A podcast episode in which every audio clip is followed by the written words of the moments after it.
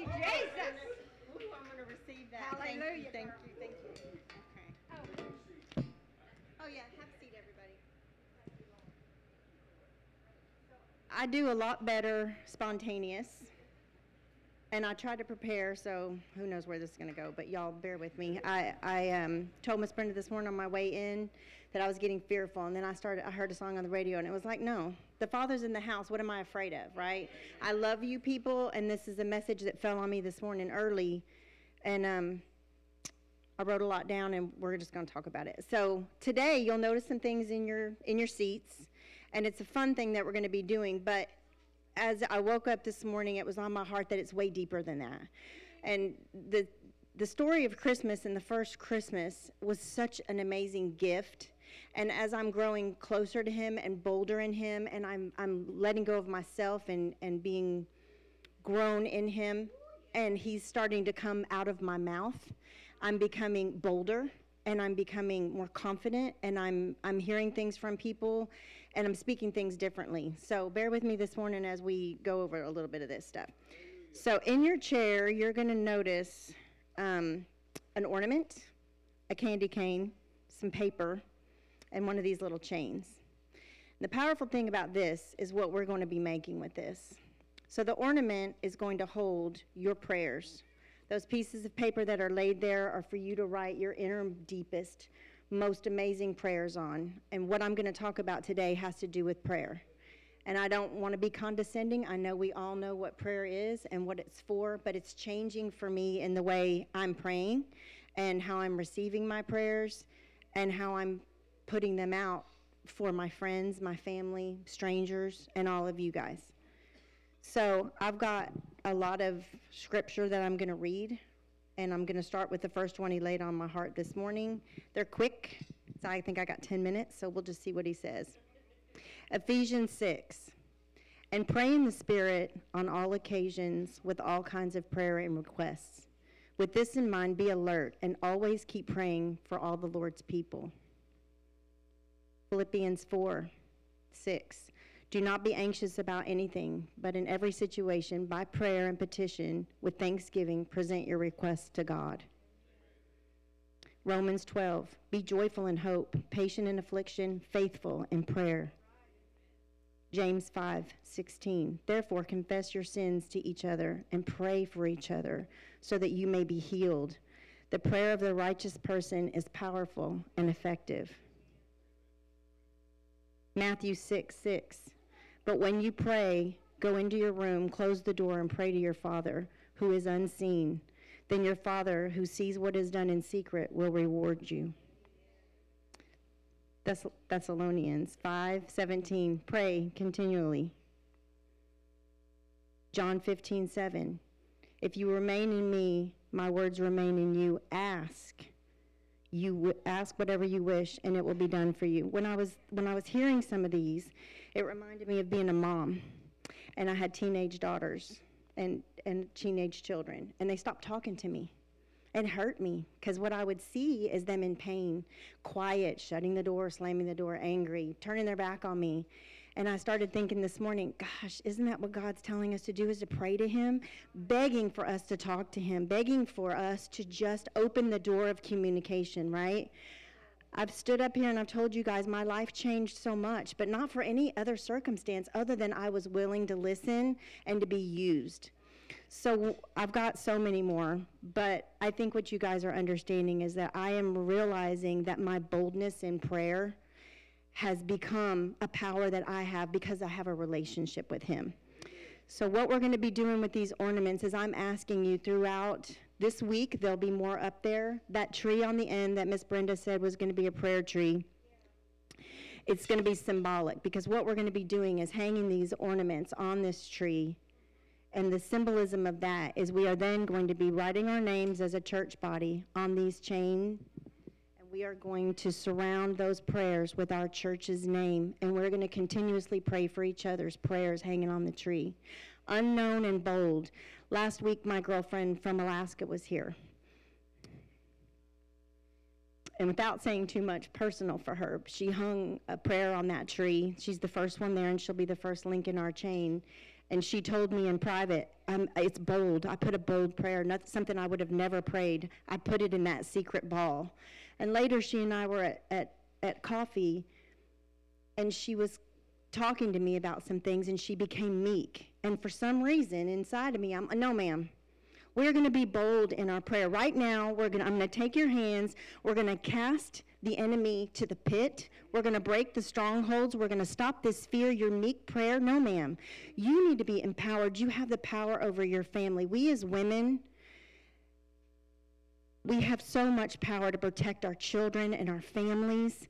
When we are under the covering of our husbands who are leading us in faith, ladies, stand up and pray for your family. I am a witness to tell you it works. He listens, he is bold, and he is begging us to do it. So, as we're going through the spirit of Christmas, please just start a new relationship. Let next year be a new journey for you because He wants to be those footsteps next to you. And if you, don't, if you can't walk, He'll carry you. I mean, all these things are being said to us, right? The other thing I just wanted to share with you guys is that some of us may or may not celebrate Christmases at home, but there's a lot of Christian symbolism that goes into this. The candy cane is one of them. The red stripes are for Jesus' blood, but the white is because we've been washed clean. Let's start this prayer chain for each other, washing each other clean, praying for protection, for health, for unity of this church body, because this movement is something we would like to take to the street next year. This tree, would, we, we're going to make it something big. We're going to invite our community to come and put their prayers in a ball. And we are going to wrap this community with prayers because the darkness will no longer take Wimberley, take America, take the country. We are coming for it. And the enemy's on the run, people. So, amen.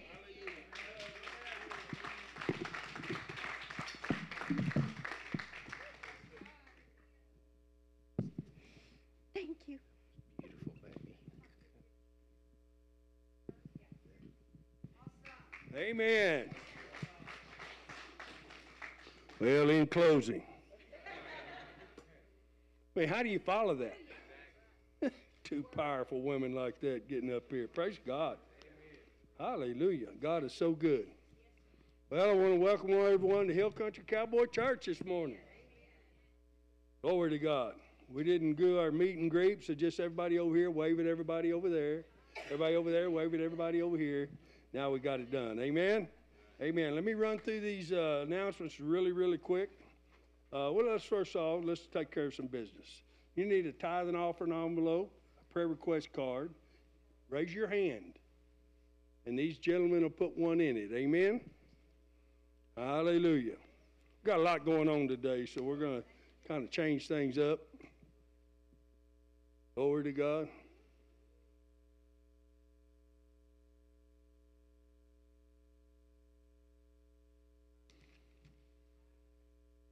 Kind of lump them together. So if you need a prayer request card, go ahead and keep your hand up. They'll give you one of them too. Amen.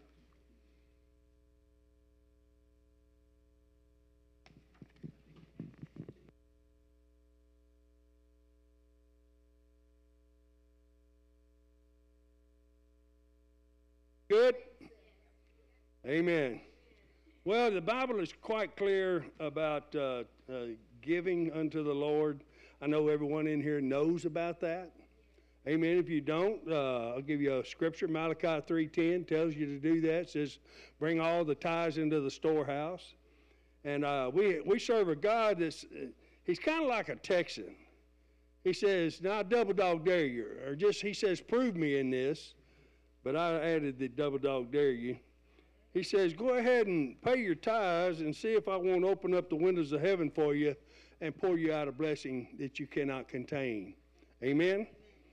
I know that Miss Brenda and I, when we finally started practicing that, uh, God turned our finances around. It didn't come overnight, but as we were kept being faithful, then ever since uh, our faithfulness was kicked in, uh, He has supplied every need we've ever had. Amen?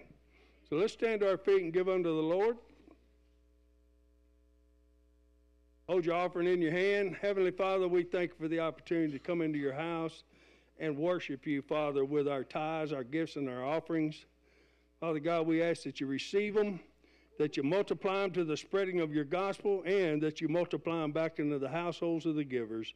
We give you all praise and glory in Jesus' name. And everybody said, Amen and amen. Hallelujah.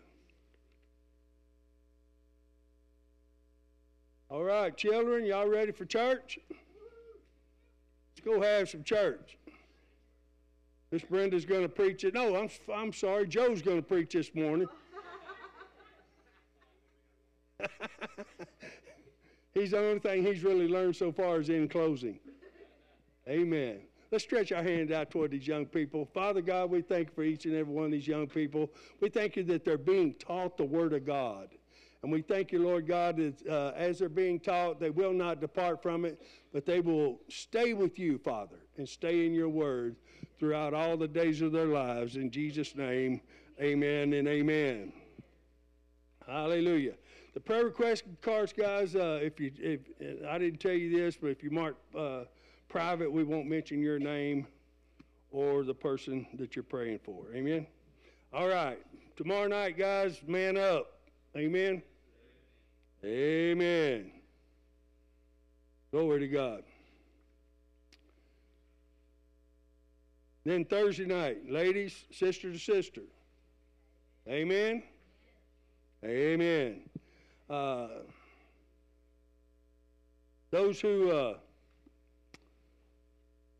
helped with the parking ministry this afternoon, we're going to Granny D's.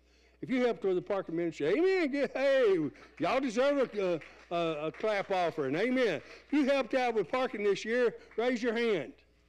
Amen. You and your spouses are invited. It has nothing to do with how many times you were out there. Amen. And the family, spouse, family, whoever. I mean, don't call your whole lineage because there is limited space. But if you helped with parking in any way this year, it's about the fellowship, guys.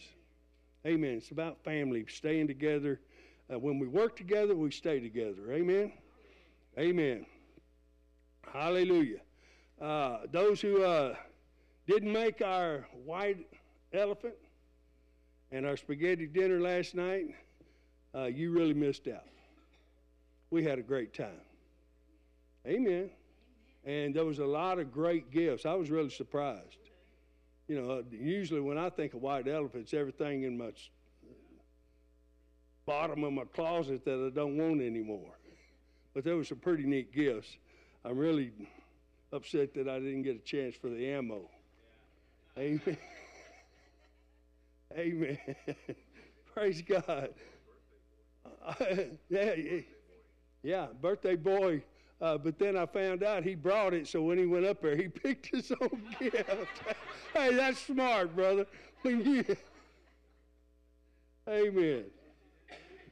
Glory to God. Who ended up with it? Ed, okay. Ed did. Amen. He's not here today. He's out shooting it up. And eating, and eating the M&Ms. or whatever it was it was with it. Anyway, praise the Lord. Amen. Is that all, baby?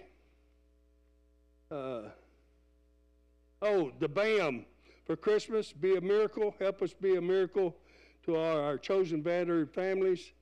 Uh, have your gifts back here as soon as possible, but no later than December.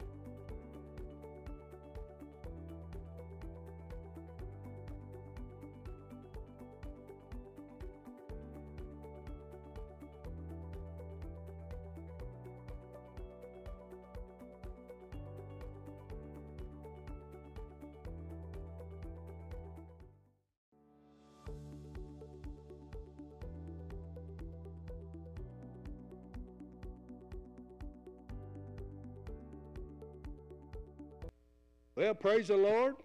We want to welcome everyone that's joined us by live stream this morning.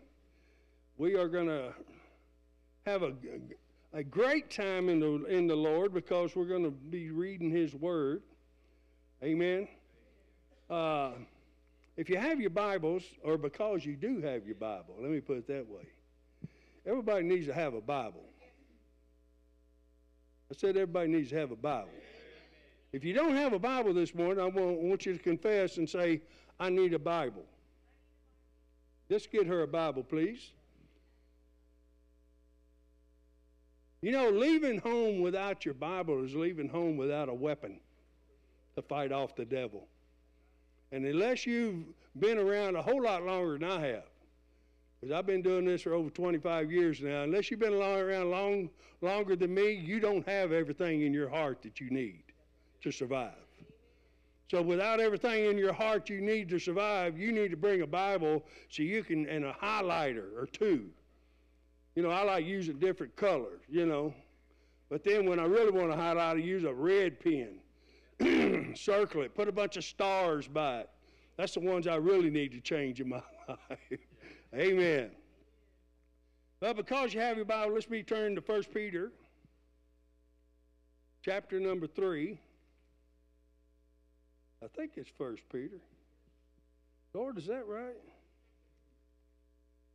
Second Peter. I'm sorry. Uh, yeah, the Lord just corrected me on that. When I when I saw that, I thought, no, that's a typo. Of course, I did all the typoing. Second Peter chapter three. And you know, in the last few weeks, we've been uh, spending a lot of time, and the Lord's had me spending a lot of time talking about the second coming of the Lord Jesus Christ and the end of this age and the rapture of the church. And we, we've been looking over the last couple of weeks about the different aspects or the different signs that Jesus told us to look for before his coming.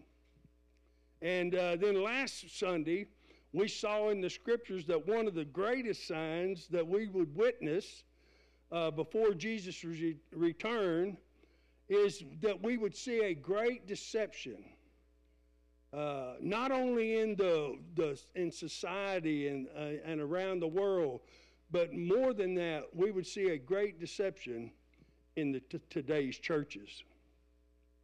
So we learned last week through God's word how we are to recognize spiritual deception so we can stay out of it. Amen. Uh, when the Bible says uh, that many and he's talking, this is when he was talking to the church. Uh, all the letters of the epistles were talking to the church. Might as well get that in your spirit. So anything after the book of Acts was not wrote to sinners. It was wrote for sinners, but it wasn't wrote to sinners. It was written to you. So when it says get stuff out of your life, he ain't talking about sinners. He's talking about you getting it out of your life. When he says add stuff to your life, he's not talking about sinners adding stuff. He's talking about the church adding it. I've said many, many times over the last few services, or at least over the last year, that we are living in chapters 2 and 3 of the book of Revelation. That I believe we are right now living the last days before Jesus' return. So this morning I want to go, uh, I want us to look into God's Word again and just see how you and I can uh, keep the door closed uh, to deception. How many of you are interested in keeping the doors closed on your family and on your life?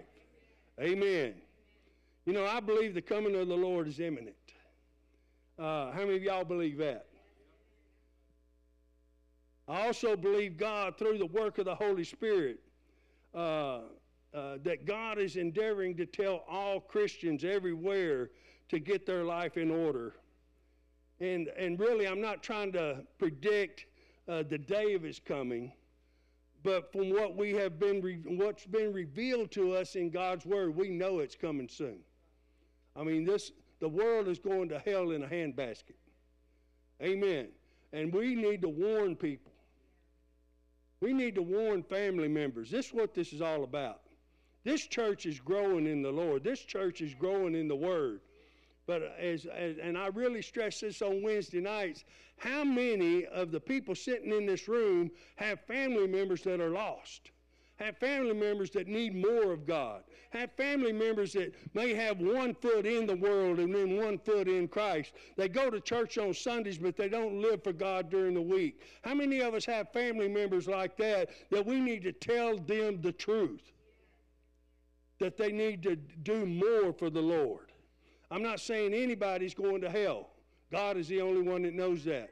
I'm telling you, there are criteria in this Bible to whether you're going to make the rapture or not, or you're going to be left behind. And if you don't know them, you better know them. Amen? Amen. Because you don't want to be here during the rapture. I've already preached two messages on the rapture. One of them was say, titled Living Ready. The other one was the rapture of the church. If you have not heard them or listened to those, I encourage you to download those and listen to them. They will give you revelation knowledge. Hallelujah. Can I get an amen? So, according to scriptures, there's really nothing else left to take place, listen to me, except the rapture of the church. That's the only things left. Matter of fact, I'm, I do not know when the Lord's going to get me to do it, but in the near future, I'm going to give you, I'm going to be talking to you about 20 signs that are biblical that have already happened.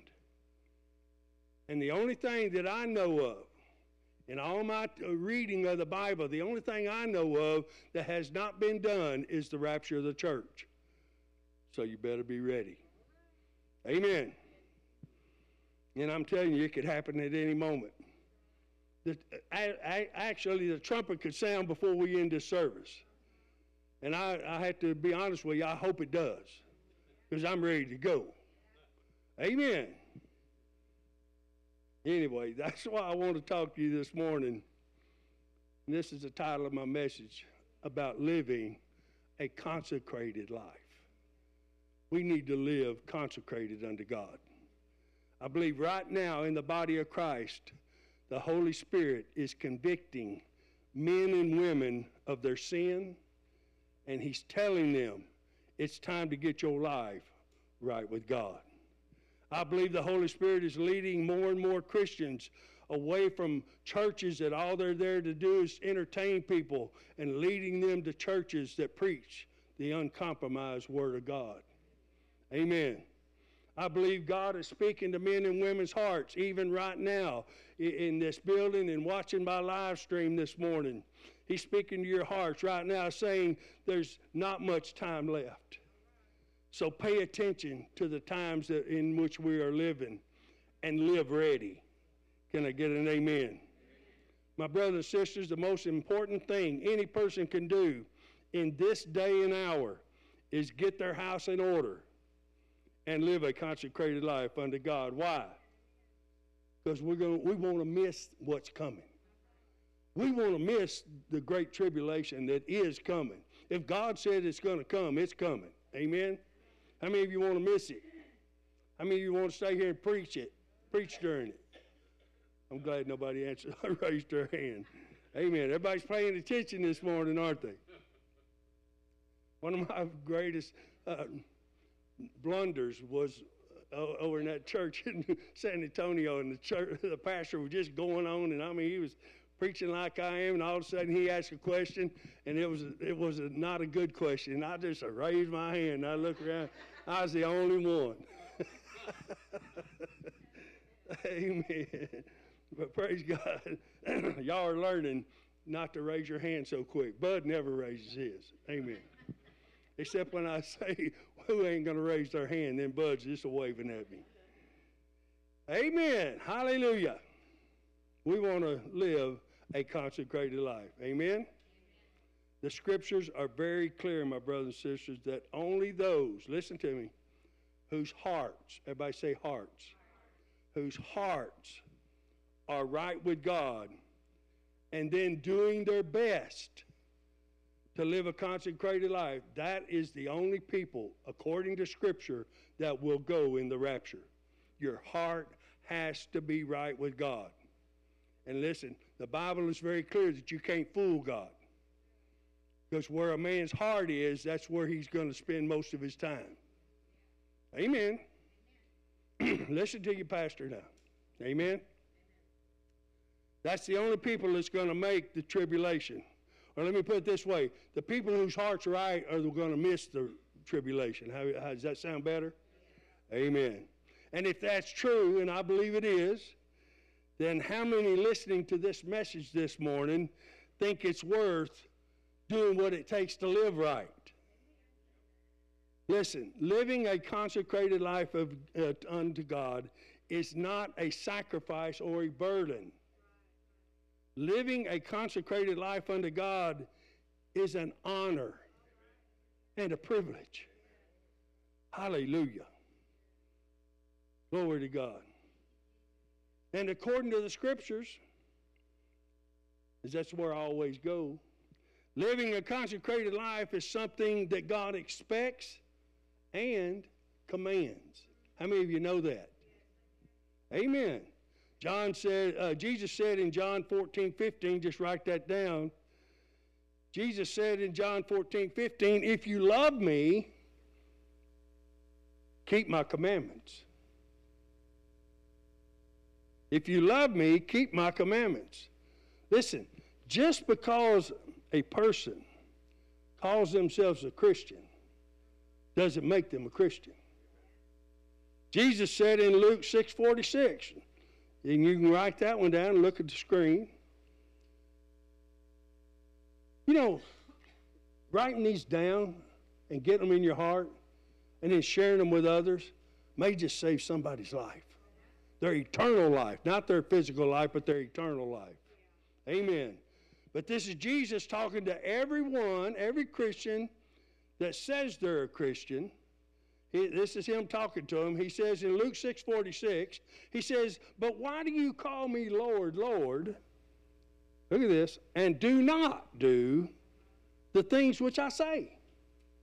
So, is Jesus someone's Lord if they don't do what he says? See, I'm a logical preacher. If Jesus says, John, if you love me, you'll do my commandments, and I say I love the Lord, then I'm going to do everything I can to open this book and find out what his commandments are saying. Ain't I? Amen. Well, people say, well, uh, that's, only, that's easy. There's only two love God with all your heart and love your neighbor as yourself. No. How many are there? 1,050 New Testament commands just for you. How many are you doing? Well, Pastor, I didn't know there were that many. Well, then you're not living ready. Hallelujah. That's right. Help us all, Lord. Amen. So if Jesus is someone's Lord, they will do what he says. Look at this in Matthew chapter 7. And I'm just giving you a couple of scriptures. There's a lot of them in there. Matter of fact, I got a little piece of paper up here that uh, has a whole uh, list of them. This is people who will not make the rapture right here. If you, you're interested in this, I'll give it to you. I'll give you the numbers after service. Amen? Amen. But in Matthew chapter 7, verse 21, he says, Not everyone that who said to me, Lord, Lord, shall enter the kingdom of what? The kingdom of heaven. Isn't this amazing? But he who does the will of my Father in heaven. Verse 22 Many will say, and he's talking to his disciples here, okay? Many will say in that day, Lord, Lord, have we not prophesied in your name? Have we not cast out demons in your name and done many wonders in your name? And then I will declare to them, I never knew you. Depart from me, you who practice lawlessness. Whatever that word lawlessness is in your Bible, you need to underline it. You can't practice lawlessness or practice sin and call yourself a Christian. You might fall into lawlessness and you might fall into sin, but you can't practice it. Amen. Getting awful quiet in God's house. I'll be getting a whole lot more amens than I'm getting. Hallelujah. Glory to God. I know these are very, very sobering scriptures. And every Christian, every professing Christian, needs to hear them. Because being a Christian according to the Bible is more than just saying you're a Christian. Being a Christian according to the Bible is more than just knowing there is a God. Being a Christian according to the Bible is to have a close and personal relationship, like Miss Holly said this morning, with the Lord Jesus Christ. Amen. And that, that that's simple to do. It starts with giving your life to Him. It starts with a simple prayer. But it has to be a prayer from the heart. Can't be just a bunch of words that you say. It has to come from your heart. You have to give your heart to Him. Then your flesh will just have to catch up. Amen? Amen.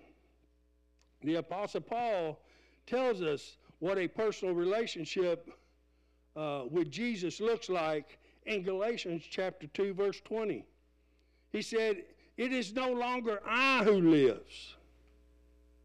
Hallelujah. But it is Christ who lives his life in me. You need to mark that scripture in your Bible. And every time you call yourself a Christian, you need to go back and read it. It's not John that lives, it's Jesus Christ who lives through John. The question I have for all professing Christians that may be under, sitting under the sound of my voice this morning is Does Christ live his life in you? In other words, are you living your life the way you want to? Or are you allowing Christ who is the incarnate Word of God, live through you? Are you letting Him live through you? Yeah, I, brothers and sisters, I know these are really tough questions. But listen, it's time to get real with God. It's time to quit sitting on the fence, thinking you can keep one foot in the world and one foot in God and make it, because you're not going to make it. I had a, I had a, uh, somebody told me a story here a while back about a, a, a young lady that was sitting up on the fence, and the demons kept coming to her saying, "Come on our side," and their side was bearing here. She said, "Well, yeah, but your side's bearing." They say, "Yeah, it's bearing here, but it's not bearing over there." So come on our side, and we'll give you the kingdom. We'll give you everything you ever wanted. And at the same time, the angels were on the other side saying, Come on our side. And their side was all plush and green, and you could see green as far as you looked. And both of them kept trying to convince her that their side was the best. And then they both went away. The demons went away, and the angels went away. After a time, the demons were the only ones that came back. And they said to her, Come on and go with us. She says, Well, I haven't made up my mind. They said, Yes, you have. The fence belongs to us. The fence belongs to us. Ladies and gentlemen, the fence belongs to Satan. And if you are living on the fence, you're already in his kingdom and you don't know it. Are you listening to me? Hallelujah. We need to get real with God. Uh, or better than that, we need to get real with ourselves because God knows where you're at. And you can deceive yourself, but you can't deceive God. Matter of fact, the Bible is very clear that those who aren't a doer of the word are deceiving themselves. Amen. Read the book of James. Hallelujah. And I know more and more y'all are getting a hold of this. Amen. Amen. But we need to go share it with other people who are still being deceived. Remember, this message is about deception. And many that are in the churches today are being deceived, and we need to tell them the truth. You can't keep living that way. Amen. You can, but it's not going to be a good end. Didn't Peter tell us uh, you'll reap what you sow? Says if you you sow to your flesh, you're going to reap corruption. You can't take that back, and he can't change it. If a person sows to their flesh, corruption's coming. There's no way to keep it from it. I've taught you over the last two lessons, if not more, that when God says something, it is so. Period. Now you can't even say, well, I just don't believe that. It don't matter whether you believe it or not. God's word is true and every man a liar. Glory to God. Man, I'm preaching good. Somebody out there say, Glory to God. Preach it, Pastor. Hallelujah. I won't just go out there and sit and shout. You know what I mean? Hallelujah. The Apostle Paul expresses through his letters to every church that there are two aspects of salvation that should be manifest in every Christian's life. First is the forgiveness of sin. Second is the, the deliverance from sinning. Amen. If you stay in Christ long enough, you need you will be delivered from sinning. Matter of fact, 2 Corinthians 5:17 says if a man or a woman is in Christ, the old life is gone. So that old sinful life that John used to live is no more. Amen. And I need to get in line with the Word of God because if the Word says I'm a new creation in Christ, then I need to become a new creation in Christ. Amen. And being a new creation in Christ is what's going to keep me in right standing with Him, and keeping me in right standing with Him is what's going to get me in the rapture. I'm ready. I'm living ready. Praise God. Hallelujah. Glory. Hallelujah. Let me say this. The blood of Jesus will cover your sins. But the blood of Jesus cannot keep you from sinning. That's a choice. That's a choice you have to make. You have to consecrate yourself to, to God. Hallelujah. You know, I truly believe one of the biggest stumbling blocks for many Christians is this new age grace message. Preachers, just out of cemetery, standing in the pulpit, telling good people that are wanting to learn that they can live any way they want to, and that God's okay with whatever lifestyle they choose. My brothers and sisters, that's wrong teaching. That goes against God's word and it's right out of the pit of hell. And those preachers will be held accountable. And if any of y'all ever watch this message, preachers, I'm telling you, you better get your right, life right with the Lord. And you better start leading people the right way because you will be held accountable. Hallelujah. The, clear, the scriptures clearly teach all Christians that when a person gets born again, they should want to get closer to God, not stay the same as they are. Listen, I did not get born again just to see how much of the world I could keep in my life and still make it in. Amen? Hallelujah. When I got born again, I went all in for God. You know why? Because Jesus went all in for me. Glory. I went all in for him. Uh, and, and listen, if you're hearing this message this morning, sitting in here or watching by live, you need to go all in. Quit pussyfooting around and get your life right. Amen. Hallelujah. We need to all be all in with God, especially right now in this day and hour. Can I get an amen to that? Living a consecrated life. What exactly does that look like, Pastor? I'm glad you asked. I'm finally to Second Peter. so we'll launch out here in Second Peter. Hallelujah.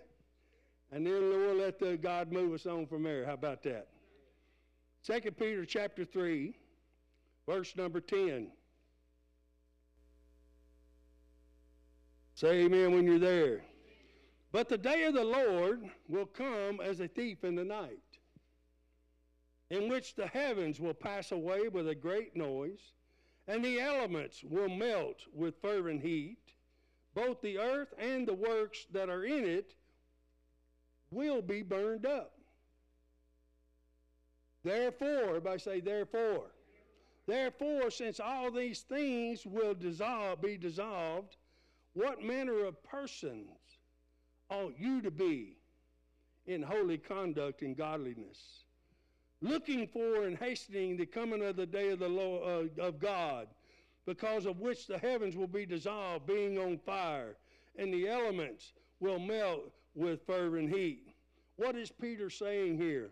He's saying if you and I really believe that Christ's return is imminent, if you and I really believe that this earth and everything on it will be renovated with fire. If you and I believe that the church will be raptured before this happens, and we want to be part of that rapture, if you and I really believe what the Bible says is true, listen to me, church, then what kind of person should we be?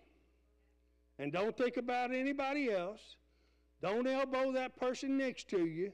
What kind of person should you be? If you believe the Bible is true, and it is, then what kind of person should you be? Amen. A Christ oriented person, letting Christ live through you instead of you living the way you want to. Listen, this is sobering. This means that everything you and I, and I'm not telling anybody to quit their job and just go sit at home waiting on the rapture. This, but this means everything that we see everything that man has accomplished in his will and in his power is going to be burned up. Amen. And if that's the, the truth, and I believe it is, then why would we put that number one in our lives and put God on the back burner? Hmm. Now we're getting real up in here. Hallelujah. Hmm. Glory to God. If I believed, and I do, that Jesus was coming back, and then at the end of the thousand years, that he's going to rule and reign, uh, that this earth was going to be burned up and dissolved, and there was going to be a new heaven and a new earth, if I really believed that,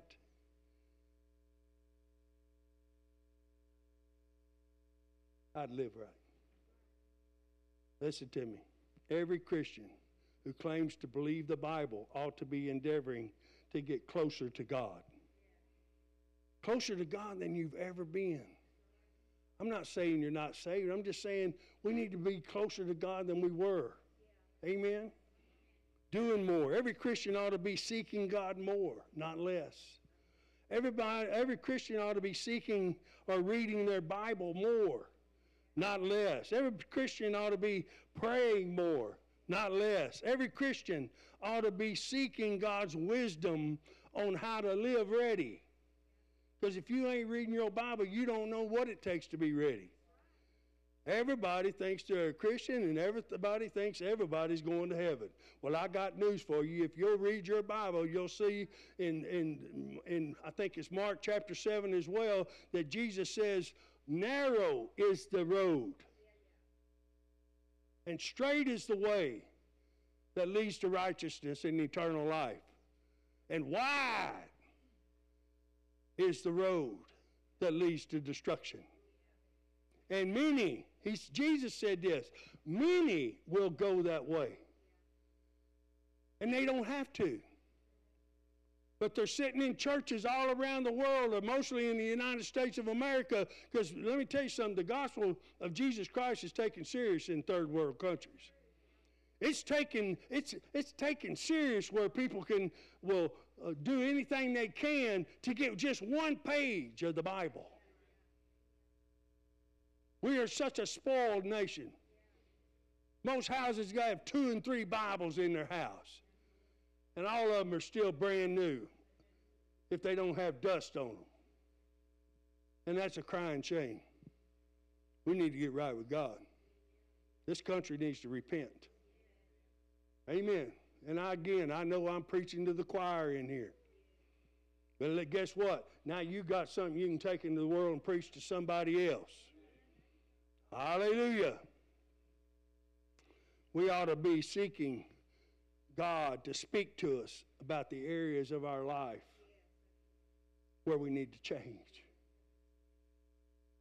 We ought to have a willingness to obey Him when He does tell us where we need to change. Are you with me? Now, for the sake of time, I want to read verse 14 to the end of the chapter from the Amplified Bible, so just watch the screen. I want you to keep in mind that Jesus told us that this earth and everything in it will be renovated with fire. And then he asked Christians what kind of person they ought to be. 2 Peter 3:14 amplified says, "So beloved, since you are expecting these things, be eager to be found by him at his coming." Look at this, without spot or blemish, and at peace. How many of you know if you're without spot or blemish, you are at peace? Amen. And those who still have a lot of spots and a lot of blemishes, you ain't living in peace right now. Matter of fact, you could be living in fear. He says, without spot or blemish, and at peace, in serene confidence. Look at this. Free from fears. If you're living right, you're free of fear. Amen? Free of, from fears and agitating passions and moral conflicts. And consider that the long suffering of our Lord, his slowness in avenging wrongs and judging the world, that's what grace is. Amen. His slowness in avenging wrongs and judging the world uh, is salvation that which is conducive to the soul's safety. Even as our beloved brother Paul also wrote to you according to the spiritual insight given him, and I'm giving it to you because he gave it to me. Amen. Verse 16. Speaking of this as he does in all of his letters. so when you read the New Testament, it's going to say the same thing. The message is the same to every church. Amen? The message is the same to every church in the world today, no matter what they call themselves, whatever denomination it is. The message is the same repent and be saved. Amen? Not stay the same and think you're saved. Hallelujah. All right, praise the Lord. Hmm. Look at verse 16. Speaking of this as he does in all of his letters, the, uh, now, watch this. There are some things in those epistles, and he's talking to us now. There's some things in the epistles of Paul's that are difficult to understand. Which the ignorant and unstable, these are Christians who haven't heard the truth like you have, right? You're not ignorant and you're not unstable if you've been listening and doing. But that's what he's talking about here. These are the people, uh, Christians, who haven't heard the truth, which is the ignorant and unstable, look at this, twist and misconstrue to their own utter destruction, just as they distort and misinterpret the rest of the scriptures. Verse 17, he says, Let me warn you let me warn you, therefore, beloved, that knowing these things beforehand, you should be on your guard, lest you be carried away by the error of lawlessness and wicked persons, and fall from your own present firm condition, your own steadfastness of mind. I'm telling you, be on guard. Amen? Be on guard not to be deceived. Be on guard to keep your faith up in Jesus Christ. Peter is warning the Christians who claim to know the truth to be on guard lest they be deceived. And then he closes his sermon. I'm not closing, Jake. He closes. He closes his sermon in verse number 18. He says, But grow in grace, the undeserved favor, spiritual strength, and recognition and knowledge and understanding of our Lord and Savior Jesus Christ, the Messiah. To him be glory, honor, majesty, and splendor, both now and to the day of eternity. Amen. So be it. My brothers and sisters, in the light of the truth that we have just learned, in the light of the truth that's being presented this morning, in the light of the truth that everybody or everything in society, uh, every, that everything that society puts such a high value on. Let me put it that way. In the light of the truth that all of that will be destroyed. In the light of the truth that Jesus could come back in, at any moment. In the light of everything we know to be true. How many of you believe we ought to live separated from sin? How many of you really believe that you ought to be separated from the cares of this world? How many of you really believe that a consecrated uh, uh, that you ought to be living a consecrated life? How many of you believe that our life should always bring God honor and glory? Can you say amen? Let's look at this in 2 Corinthians chapter 6. 2 Corinthians chapter number 6. You know, and people say, they say, Pastor, man, you just, you really just set the bar way too high. Nobody can live that way. Yes, you can. I said, yes, you can. If you choose to. Didn't Jesus say that uh, we could do all things through Christ who strengthens us? Amen. Now, I'd have to tell you that you may have to separate yourself some, from some of those folks you used to hang out with that don't want to live holy, that don't care about uh, living sinful lives. But you can do it. You can, because I did. I heard a person say one time, you know, living a consecrated life is a lonely life. It may start out that way, okay? Because when I first started living a consecrated life, me and her was the only two there. My family turned against me. My cousin, who I dearly loved, turned against didn't turn against me, but never didn't want to be around me. Light can't fellowship with darkness. How many of you know that? Amen. And you can't fellowship with them. Amen. So they didn't want to be around me anymore. But let me tell you something. Look around now. See, we're like minded. So God multiplied. See, we gather together. Amen. Like minded people gather together. And I, let me give you some good news. My, my cousin got saved. My best friend that didn't want to be around me anymore, he got saved. Both of them are saved today. Uh, I know one of them watches my live stream. How you doing, Ed? Uh, uh, my, my cousin, he's still in the choir over at that other church still serving the Lord. Amen.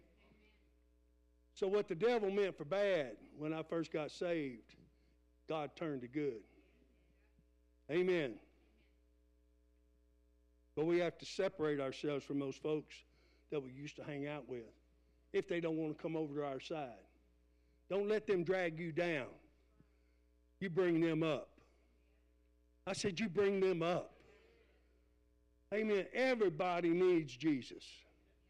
They may think they got Jesus, but see, they don't. They may not know the same Jesus you know. Hallelujah. Glory to God. Glory. Hallelujah. So, oh, where we at? Second Corinthians. Chapter 6. Thank you, brother. Verse number 14. And again, excuse me, let me give you a drink. Praise the Lord. Y'all still with me? Hallelujah. and again, this is Paul not addressing sinners, but he's addressing the church at Corinth. Uh, and he's, con- he's, uh, he's uh, addressing them concerning uh, that he had heard that members of the church were still partaking in worldly activities and worldly behaviors and worldly rituals, activities that could lead a person to apostasy. We call that backsliding. Look at what he says in verse 14. He says, Do not be unequally yoked together with unbelievers. Isn't that amazing? And let me just put a disclaimer I'm not talking about your spouse. Amen?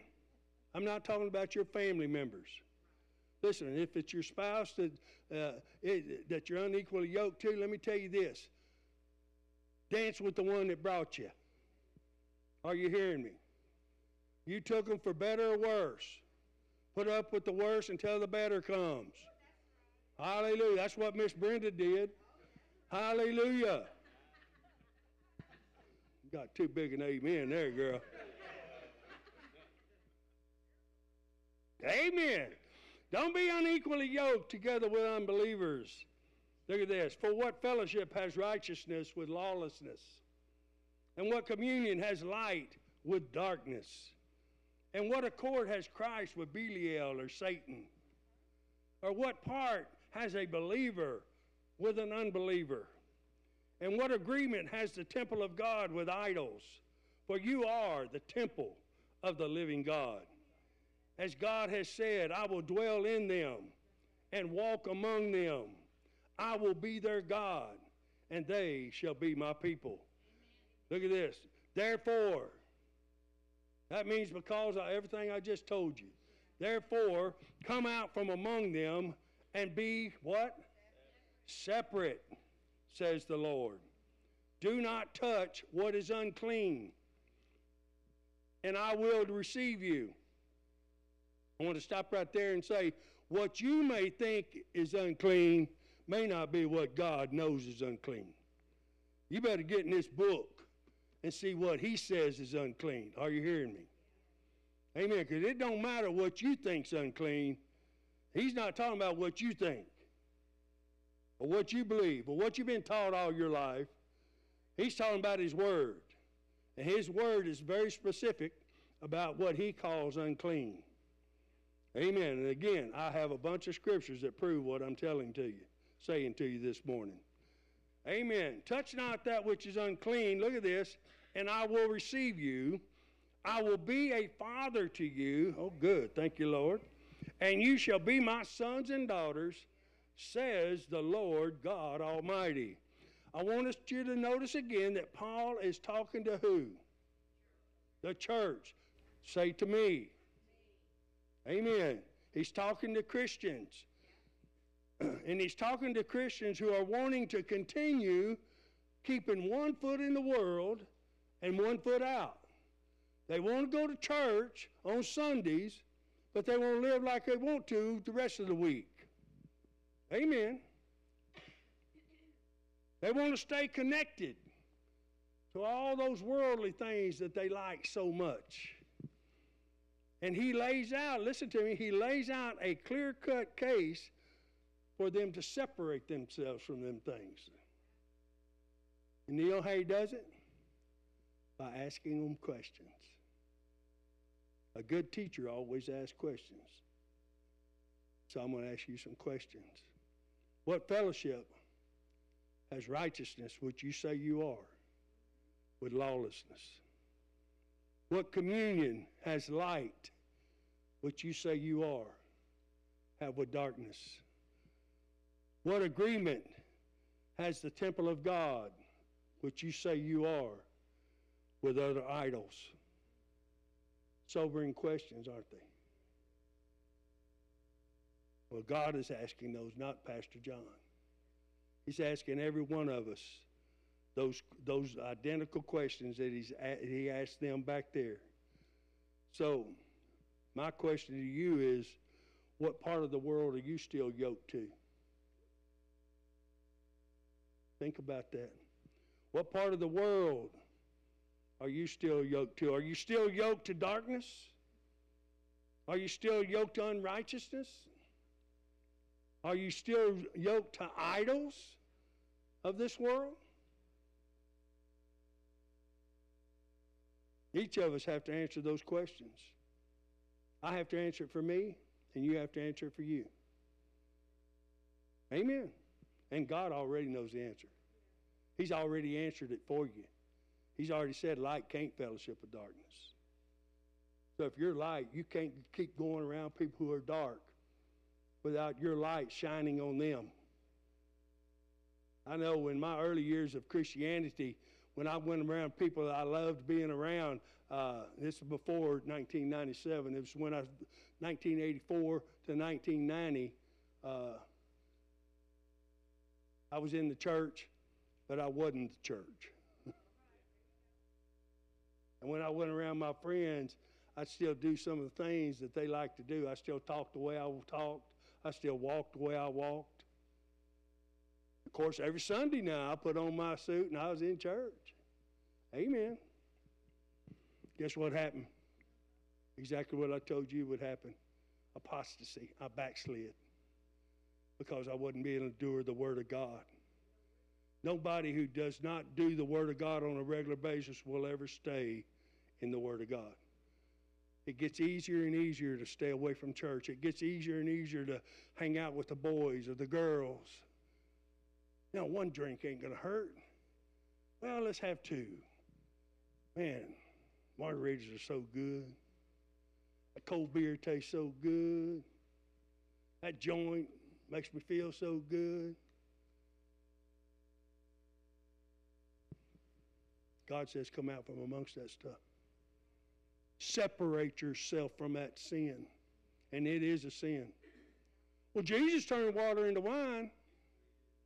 He didn't drink it. And nobody can prove to me to this day that that wine that he made had alcohol in it. Nobody can. Because the scriptures don't bring it out. And I don't believe anything but what the Bible says. I don't care what your opinion is. I don't care if you think, well, you're going to justify you having a few glasses of wine or a couple bottles of wine, that you're going to justify your drinking by saying Jesus turned water into wine. Don't go there with me. You know why? Because you're going to get the truth. And the truth will set you free. Now, do I have anything against a person drinking a glass of wine or a cold beer? No. Bible don't speak against that. It speaks against drunkenness. Hallelujah. We're not going to go there. It's only my piece of paper, though. But these are the notes we're going to preach off of, right? Amen. Each of us have to answer the questions that God asked them. Now, I want you to look at verse number 17 again. 2 Corinthians chapter 6, verse 17.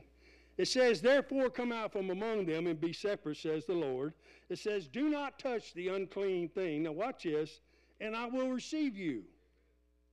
Notice the rewards of coming out from amongst things and being separate. He says in verse 18, he says, I'll be a father to you.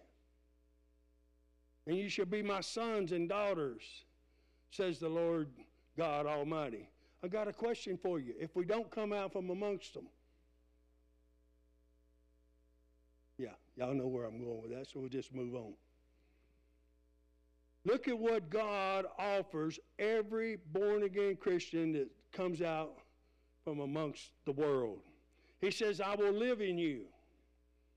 I mean, you know, God ain't going to live in a temple that's full of sin. You may think He is, but He ain't. He says, I'll walk with you, I'll speak with you, I'll be a father to you. He says, everything I have and everything I've created for you will be yours. And all you have to do as part of our covenant agreement with one another is you have to come out and separate yourself from the things of this world. The things that hinder me from giving you what I want to give you. Let me tell you something. People are their worst hindrance because they don't want to give up sin. God don't hinder God don't love you any less. Listen to me. He don't love you any less. He's loved many people even though they chose the path of destruction and went on into hell. And once you're there, he can't get you back out. There ain't no praying you out. There ain't no paying you out. When you're there, you're there. Amen. Mm-hmm. Sing it, brother. Amen. Praise God. Listen, your pastor loves you very much. And I'm doing everything I can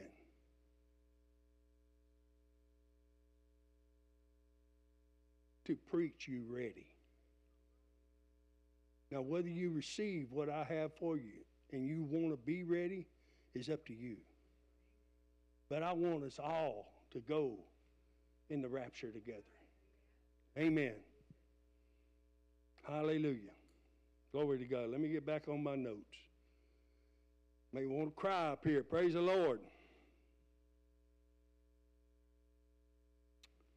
Therefore, let's just uh, let's move on into 2 Corinthians chapter 7. I got to hurry. It says in uh, 2 Corinthians chapter 7 verse 1. It, there's that word again. Therefore, having these promises, what promises? Everything he just promised you. To be your father, to be, you'll be their sons and daughters. I'm going to give you everything I got. Uh, therefore, having all those promises, my beloved, therefore, having all those promises, my beloved, look at this. Let us, everybody say me. Let us cleanse ourselves. For you to say, God, take this from me, He don't want it. You get rid of it. I told a story about a, a lady, of course this is back in the old days now, and when ladies used to dip snuff. And she was at the altar crying out, and the, the pastor heard her crying out, and she was saying, Lord, take this stuff, stuff from me. Take it from me, Lord. She was just a crying out to God. Take it from me, Lord. Finally, the pastor went over there to her and said, What is it you want God to take? Oh, Pastor, this old snuff. I just want to get rid of it. She said, Well, get rid of it then. Cut it off. God don't want it. He don't dip snuff. He don't smoke cigarettes. He don't drink beer. You want to get rid of all that crud? Get rid of it. Crucify your flesh like my, my Bible tells you to. Bible says crucify your flesh daily. Amen. Hallelujah. Therefore, having these promises, beloved, let us cleanse. That word cleanse means to purge. Let us purge ourselves from all filthiness of the flesh and the spirit. In other words, purge ourselves from all immoral behavior. Purge ourselves from lifestyles that are immoral in God's eyes. Purge ourselves from all those secret sins. You know, those ones done out of the sight of man, but God still sees. Can I get an amen? Purge ourselves from all the things that have so deceptively disqualified so many Christians in their lives with God. Disqualification. I don't ever want to be disqualified. I'm going to do whatever it takes to keep myself qualified. Amen. Notice he says we have to purge ourselves from all these things, perfecting holiness in the fear. That word fear is the same one I told you about a while ago in reverence, fear of God. Now, pull that up in the Amplified. It says, Therefore, since these great promises are ours, beloved, let us cleanse ourselves from everything, look at this, that contaminates and defiles the body and the spirit, and bring our, look at this, consecration to completeness in the reverential, reverential fear of God. Hallelujah. Now, that's not a fear that he's saying God's going to slap you down or hit you with a great big old fly swatter if you keep acting like a fly. Amen? Now, listen to me. The Old Testament, where there was no grace, when people rebelled, they got destroyed. Period. Physically and spiritually. Thank God for Jesus. I said, thank God for Jesus. Thank God for grace. Well, there'd be a lot of French fries walking, well, just, okay, you can't walk if you're a French fry, right? Amen. Thank God for grace. Because, see, under grace, He won't destroy us. But the grace period is just about over. Amen. Hallelujah. He's talking about having such a reverence for the things of God and for God Himself that you want to cleanse yourself of the contaminants of this world, that you want to cleanse yourself of the things that are immoral, that you want to consecrate yourself more unto God. But notice this, my brothers and sisters, that the decision is yours. The decision is yours and the decision is mine. You have to cleanse yourself. You have to consecrate yourself. You have to repent and renew your mind to the Word of God. If you don't know how to act, if you don't get this Word and you don't know how to act, ignorance is not an excuse, is it? How many of you have ever tried to tell a cop you didn't see the speed sign?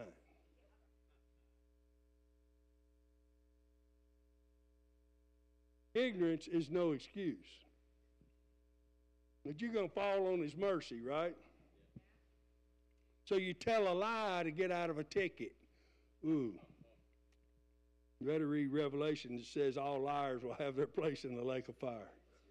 Before you tell that again, if you told that kind of a lie, you better ask God to forgive you. Amen. Hallelujah. Notice the decision is yours and mine, and we have to renew our mind to God's word. Amen. Matter of fact, true repentance, uh, that's actually what it means. It means a renewing of the mind.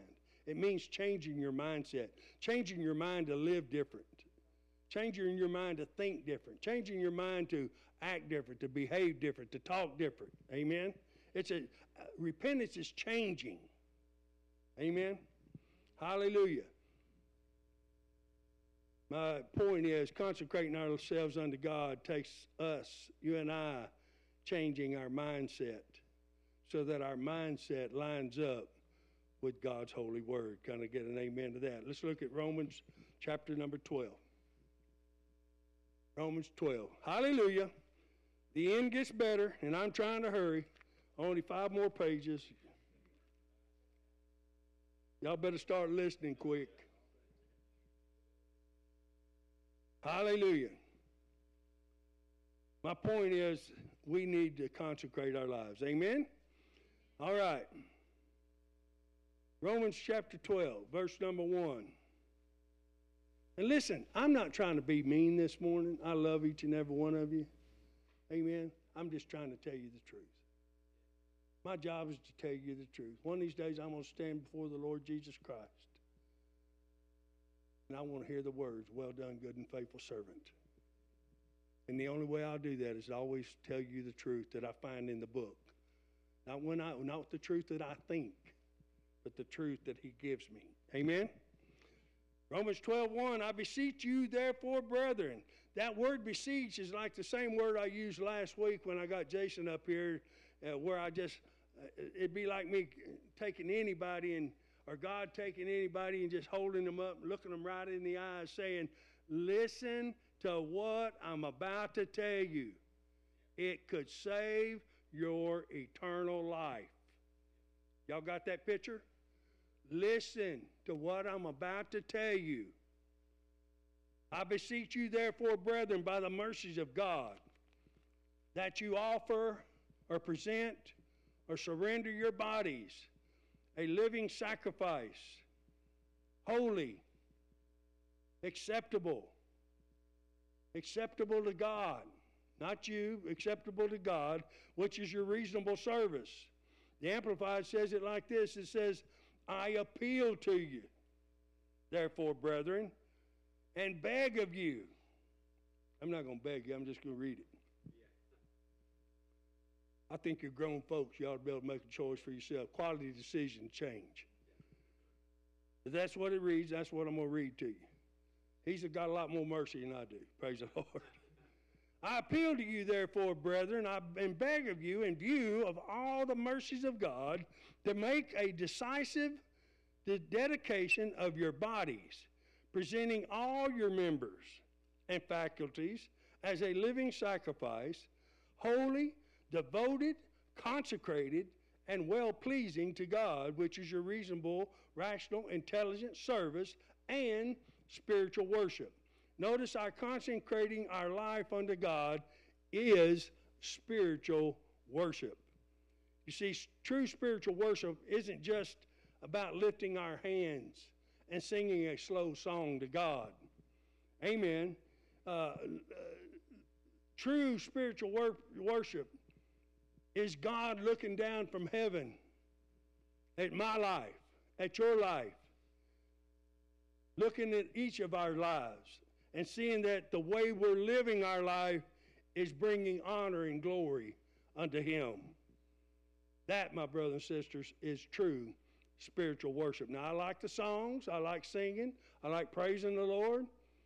But more than that, when my Heavenly Father looks down from heaven, I want Him to see me living right.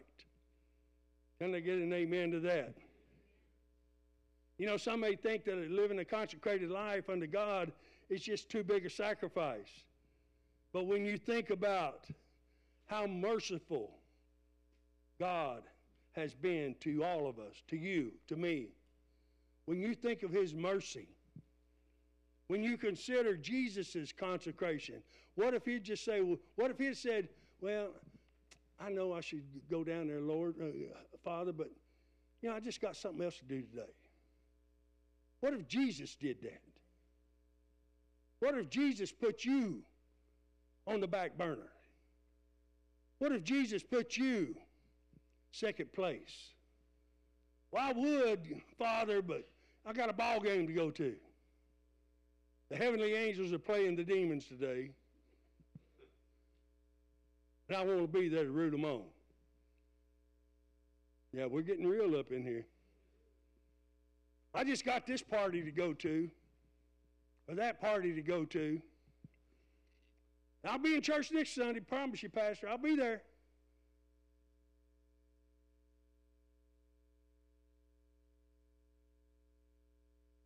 We need to live a consecrated life. When we consider Jesus' consecration, when we consider Jesus' sacrifice, when we consider that Jesus paid the ultimate price for you and for me and for all humanity, when we take the time to think about the love of God, uh, the love that God has for each and every one of us. Yeah, John 3:16. I told you I'd bring it up sometime. Amen. When we take the time to think about his love that he has for all of humanity, then living a consecrated life, my brothers and sisters, is no longer a sacrifice, it becomes an honor. We need to honor the Lord with our lives. Amen because he honored us with his, by his, when he hung on the cross. And wouldn't it be ironic?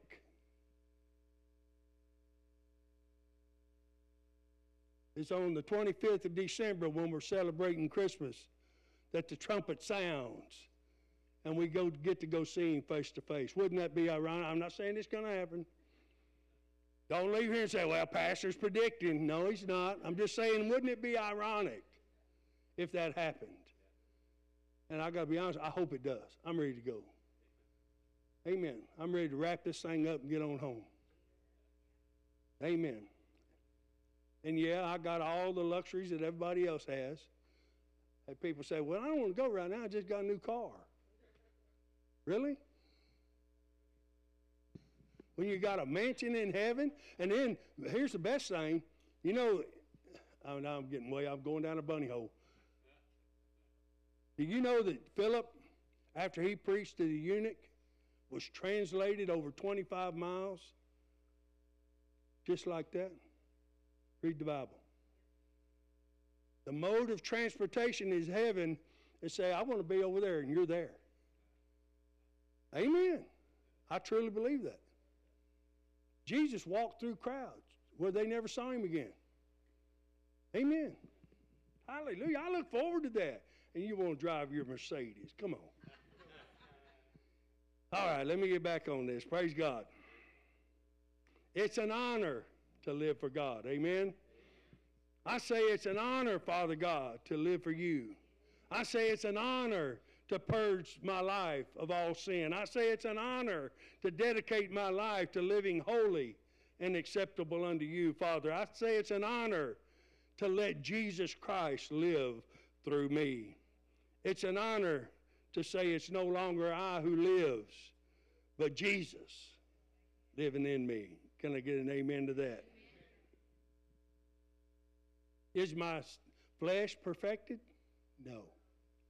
But let me share something with you. My heart is. My flesh may not be perfect, but my heart is perfect toward God, period. Nobody could drag me away from it. Nobody could offer me enough kingdoms of the world to move away from the Word of God. My heart is toward the Heavenly Father, and He knows that. My flesh, that's another story. That's a work in progress, just like yours is.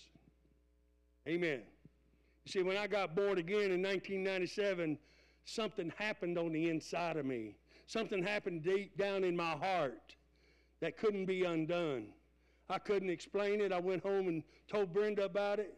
Even though we was living in the flesh at that time, I told her I can't live that way no more. I got to move on with God. Amen.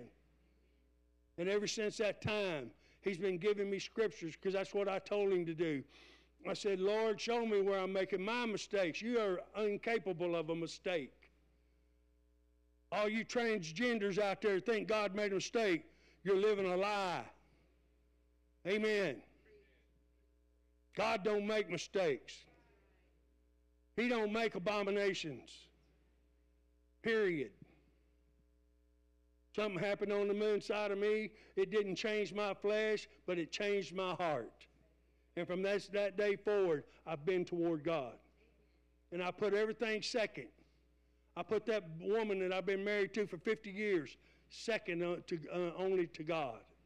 Amen. Each one of you men in here, you need to put God first in your life and your spouse second. you need to put God first in your life, uh, other than, uh, and then your spouse second, and then your family third, and then the, your church and all your church activities fourth, and your job needs to be last in your life. But there's too many people, too many Christians living exactly opposite. Let me tell you something.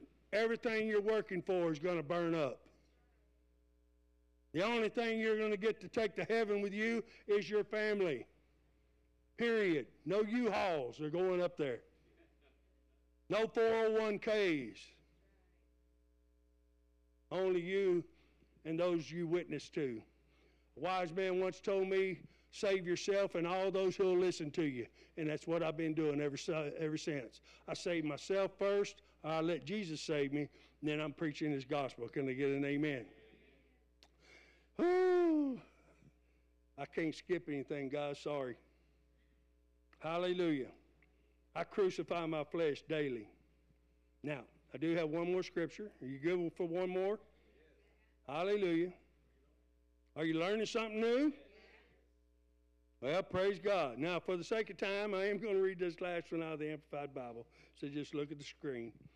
It says in Luke chapter 1, verse number 74 and 75, it says, To grant us that we, being delivered from the hand of the foes, of our foes, that means you're saved, might serve him, capital H, talking about Jesus, fearlessly.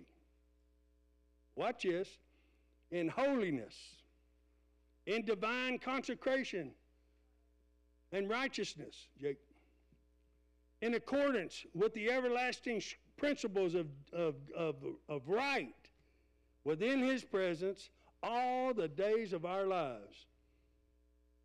Listen, knowing that I am born again and I have been saved from myself, from Satan, and eternity in hell, I'm going to live in holiness. I'm going to live in right standing with God. And I'm going to live in the everlasting principles of His holy word. In other words, I'm going to live a consecrated life in His presence all, not some, all the days of my life. How many of y'all want to do that with me? Amen. Well, let's stand together. Praise God. Hallelujah. Say this with me. I'm going to live a consecrated life in the presence of the Lord all the days of my life in Jesus' name. Now give the Lord a clap offering. We end every service with giving everyone not only in this room, but those watching by live stream this morning, giving you an opportunity to give your heart to the Lord Jesus Christ. Because everything I said today, if you ain't saved, If you haven't asked Him to be the Lord of your life, everything I said today does not apply to you. You're lost without a Savior. So, with every head bowed and every eye closed, if you want to dedicate your life this morning to the Lord Jesus Christ, and you want Him to come into your heart and not only be your Savior, but be the Lord of your life, if that's you, I want you to raise your hand and put it right back down. God sees all those hands. With every head raised and every eye open, let's pray this prayer together. Heavenly Father, I believe that Jesus Christ is the Son of the living God. I believe that Jesus Christ died for my sin. And on the third day, he rose and set me free. Jesus, come into my heart. Change me from the inside out. Show me in your word what you would have me do, and I'll do it immediately. In your precious name I pray. Amen and amen. Let's give the Lord another clap offering. Hallelujah to Jesus for all those who gave their heart to the Lord this morning. The Bible says heaven rejoices when a soul comes to Him. Praise God. Hallelujah. All right, well, the last thing we want to tell you this morning is we serve a miracle working God, and you, my brothers and sisters, are always the next in line for your miracle. You're dismissed in Jesus' name.